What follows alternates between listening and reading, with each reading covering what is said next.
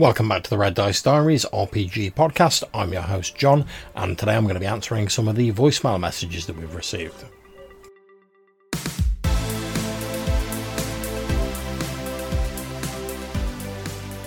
And first up on this voicemail episode, we have a message from Randy of Biggus Geekus. Take it away, Randy. So I have uh, OSE's basic uh, game tome and I kickstarted the recent Kickstarter to get the Advanced Fantasy. I'm really leaning toward using that. I've read uh, lots of the book and I do love the layout. And honestly, I got it uh, basically to your some of your reviews a few years ago. Um, in particular, I think it was an advanced OSE, but your love of it is clear. I like your Winter's Daughter breakdown. That module, that approach to writing a module, boy, it it has a lot um, has a lot to draw it in. I mean, simple, direct, but open and easy to read. I mean, I'm just a big fan of that. Uh, trying to find it a little bit cheaper, or I don't know what what other or what other um, OSE modules you'd recommend. I am going to be running an OSE game that I'm going to title. Uh, creeps on the borderlands at VentureCon this year, so um, should be interesting. Using OSE for the first time. So anyway, I appreciate that, and you keep up the good work, and uh, take care. Thanks very much, Randy. Yeah, as you say, I'm a big fan of old school essentials, particularly in the layout of the adventure modules that they have published for it and the sort of very clear style that they use, making it very easy for a GM to quickly find information that's very clearly presented without having to flick through numerous pages to try and get to the important bits that you need when you're running a game. In terms of modules that I would recommend. Hole in the Oak is pretty good. That's one of the earlier ones, although I it's been re released and sort of like pimped up a little bit recently. There's the Isle of the Plantagenet Mage, I'm probably pronouncing that wrong, but that's pretty good. There's Incandescent Grottos and Halls of the Blood King, which has a sort of vampire slant to it. And those are all modules that I really enjoy along with the one that you've mentioned. I'm sure there's others out there, but those are a few that I've particularly enjoyed. I'm glad you found the reviews of OSE useful, and I'm glad I've been able to pass on some of that infectious enthusiasm to yourself. Let me know how you get on with your Creeps on the Borderlands game. Love the title, can't wait to hear how that goes. Next up, we've got a few calls from Jason. Hey, Hannah and John excellent episode on your top three monsters. Really enjoyed hearing Hannah back on the show. I know you've been really busy, schedules not aligning, all that. Understood. Yeah, it's been pretty difficult to be honest recently. I'm starting up a new job soon. Same company, just moving to a different department, but it's a big shift for me, and training for that's going to chew up a lot of my time. My wife Hannah is starting up her own craft based business, which is chewing up a lot of her time. And to top that off, it's currently LARP and convention season, so we're spending a lot of time on that. It's very difficult for us to sort of get together and record things and block out the time for it because well, when we've got the time to actually spend together, we, we, kind of want to spend a bit of quality time together. But hopefully, as things sort of settle down, he says, touch wood, crossing fingers, and all that, we'll get some time to make some more episodes um, together. As far as having vampires with unique weaknesses and things like that, very Captain Kronos of you. Yeah, excellent episode. Keep up the great work. And because you're my friend, I'll be honest with you. I know a lot of people like the music at the beginning and the end of your show when, when there's a pause when you're talking and the mu- music surges and then goes back down when you talk again. I can't stand that. I'm not going to stop listening, of course, because I love you guys. But if it was a different podcast that I wasn't um, invested in, I would have turned that right off. So that's just me, and I may be different than everybody else. So I wouldn't base how you do your podcast on my word alone. But I felt I should tell you. Take care. No, absolutely, dude. I appreciate the honesty, and it's a difficult thing to judge, to be honest, with the the music because some people like it, some people don't. I tend to sort of fluctuate between the two. Sometimes I really love it, sometimes I don't for this episode, as you'll have heard by the time you get to this point, I've just sort of faded it out completely and I'll fade it back in at the end. So maybe I'll go for that more in future, which is what we originally used to do before I started tinkering around on Audacity and sort of reading online tutorials and stuff like that. But who knows, you know, if enough people don't like the music, we'll get rid of it. I mean, it's not anything I'm going to really lose any sleep over.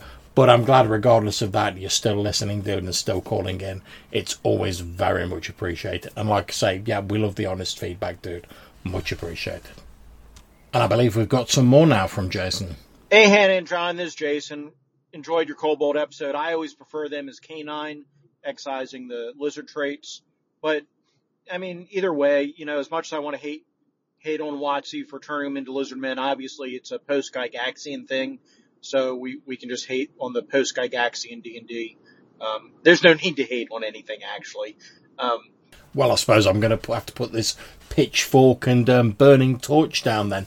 no, I'm just kidding, man. Yeah, absolutely agree. There's no need to hate on anything that much, especially something so sort of fairly inconsequential. After all, you don't like one version of it, ignore it. You like another version, use that. Take what you want, leave what you don't, as the old pirate saying goes. Like you said, run it the way you want to run it in your campaign. You know, it's whatever you want to run. Just understand the lizard version is stupid and the dog version is right, but it's all good. Um, thank you so much for putting this episode together. I think you did a great analysis of it. And yeah, when you look at the historical thing, you go like Palladium Fantasy, and they're basically, you know, like miners. They're more like dwarves and stuff in there, right? Dwarves and gnomes. So it just depends how you want to run them. But it's your world, your campaign, so run it the way you want to. And yeah, it was great hearing you two talking together again. And I look forward to your next episode. Take care. Thanks very much, dude. Always appreciate you calling in.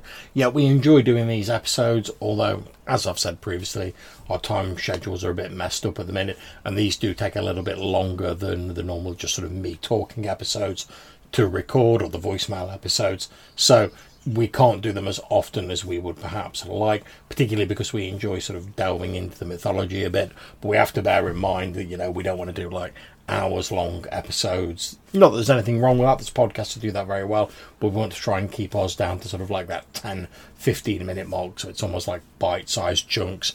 And with a few exceptions, we try and break up the longer ones but yeah, we do hope to do some more sort of monster style episodes in the future, you know, as and when we get time and something spurs our imagination. But thanks again for the call, dude. Much appreciated. Hey, Hannah and John, Jason here.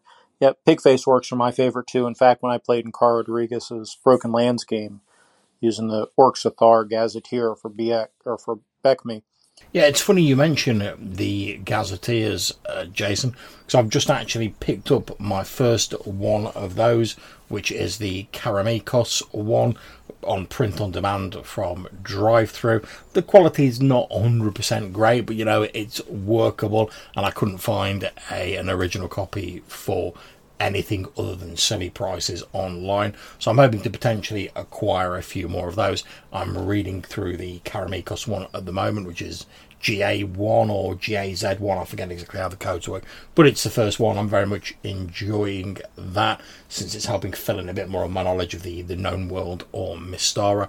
And I'm sure eventually I'll get around to working up to the Orcs of Thar. And I have sort of heard a number of people mention it with great fondness, so I'm looking forward to finding out what all the fuss is about. I played a pig face orc in that campaign. Um, as far as imagery, Deathstalker, the original, has a pig face orc in it, pretty prominent. I'll send you on Discord. I'll send you the trailer, and you can see a number of images of him during the trailer. And um, th- there's a image. There's one place in the movie where they're having a feast, and um, there's a this roasted pig, you know, with the apple in the mouth, right in front of this pig face orc, and he's chowing down. Kind of crazy. But um, Deathstalker actually has a lot of magic in it for one of these sword and sorcery movies. You know, a lot of them don't really have a ton of magic if if you pulled the rapiness out of that movie, it would be a, a pretty good movie. I mean, it'd be sword sorcery movie, but pretty good.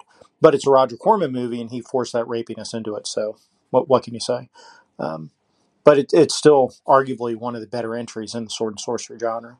Um, definitely better than stinkers like David Carradine's The um, Warrior and the Sorceress. Thanks for sending that clip over, Jason. Yeah, it does look vaguely familiar. I think I might have seen Deathstalker at some point in the past. And yeah, the pig faced orc in the trailer was spot on. I'm a big fan of that sort of slightly more bestial, rather than the slightly more human like orcs that occurred later on. Again, nothing wrong with either, it's just a personal preference.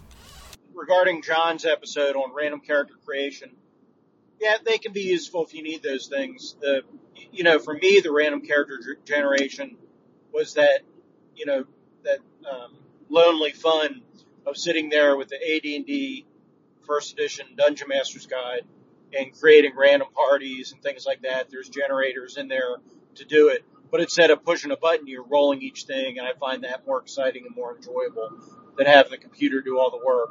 But I can see there are cases where you might want the computer to do the work. It just isn't as a, as fun for you, the GM, to do. So Uh, I guess trade convenience for enjoyment. Anyhow, take it easy. Talk to you soon. Thanks very much, Jason. Yeah, you're absolutely right. You know, if you've got the the time to do it in and you enjoy the actual like physical feeling of rolling the dice and doing it manually, there is nothing wrong with that. I suppose coming at it from a GM perspective, I tend to, to value the expediency and the speed of just using the computer to do it because I'm already using a computer to store my notes and stuff like that. So why not take advantage of the fact it can do all this stuff a lot more quickly than I can especially when I'm really only concerned with the result. Whereas if I was perhaps um, doing it for a bit of solo play or something like that, I would be more interested in doing it myself. But like you say, to each his own, there's certainly nothing wrong with doing it manually if you've got the time and if you find that enjoyable. And next up, we have a couple of calls from Ron. Take it away. Hey, John and Hannah. This is Ron. I listened to your episode about kobolds I prefer the dog-like looking kobolds, although I agree they always had some lizard-like features, and basically had filled the role of lesser goblins in D&D. They're basically the the minion of minions in D&D. But um, that was a great episode, and I'll speak to you soon. Thanks very much. Glad you enjoyed the episode. And yeah, as you say, kobolds originally sort of the goblins goblin. I mean, way back in sort of like the little brown books, they didn't even have a separate set of stats. They were just lower hit point goblins, as we say in the episode. But gradually, they've sort of attained their own identity and they've become more distinct, which I quite like because in actual mythology you tend to see a lot of sort of monsters and creatures getting lumped together and then they'll get separated out because of a particular legend. And it always makes me smile the fact that some of the monsters as they progress through D&D history sort of mimic that process. Personally, I prefer the slightly more dogmen version of kobolds as well, but I can see under certain circumstances and in certain scenarios that having the slightly more draconic or dragon worshipping elements of the later kobolds would be interesting and conducive to a particular scenario. Hey, John and Hannah. Ron back here again talking about my top three monsters. And I'm not sure what my third monster is, but my number one is dragons, and I'm not talking about the non-intelligent ones. I'm talking about the intelligent ones. I love me some dragons. My second favorite monster is hobgoblins because hobgoblins could be that horde-like humanoid creature, but um, I am really drawn to their lawful evil, disciplined, militaristic aesthetic um, over or over orcs. I've kind of moved away from orcs for that, and uh, have have treated orcs more like just basically primal forces of nature, kind of like how they are in in Eberron. Actually, exactly how they are in Eberron. So dragons and hobgoblins, and I don't know what my third is because there's so many creatures out there that are like, oh wait, I know what my third is. Owl bears. How can I forget owl bears? I love owl owl bears. They are the quintessential D and D creature. Talk to you soon. Thanks, Ron. I think there's some great choices there, and it's difficult to argue with dragons as a favourite. I mean, let's face it, it's 50% of the title in the world's most popular fantasy role playing game. You can't really go wrong with a dragon. Well, as long as they're, they're played right and they're not overused, but by and large, they're pretty much a staple of the fantasy genre, and they come in such a bewildering variety of forms and different types, the chances are, whatever sort of encounter you want to run, there is going to be a dragon that suits that particular niche. As for hobgoblins, yeah, I see your point. I've always sort of seen orcs as more the sort of chaotic, evil barbarians, or a sort of primal force of elemental savagery, the sort of barbarism that in the original D&D game we had a more sort of like points of light setting where there's a few little spots of civilization and outside of that it's barbarism and chaos. Orcs represented that force whereas as you say hobgoblins and things like that they were very much the sort of lawful evil like military evil sort of style of they're organized they choose to do evil, but they do it in a more sort of organized and militaristic fashion. So they're just as evil and just as scary, but in a very different manner. And as for owl bears, yeah, got to give you that one, man. I, I love an owl bear. It's such an eye, even though it's the original concept is a pretty ridiculous one, you know, just sort of mashing two animals together over the years it's just become such an iconic creature type in D&D that it always brings a smile to pe- my face and to players' faces unless they get killed by it when an owl bear crops up in a game. So there we are. That's it for this voicemail episode. Thank you very much to all of my wonderful callers. If you'd like to get in touch and maybe be featured in a future episode, then you can do so in a few different ways. You can drop us a voicemail message to SpeakPipe or Anchor using the links in the description below, or you can send us an email to rddrpgpodcast at gmail.com. So until we see you again, take care, stay safe, and whatever you're playing, have fun.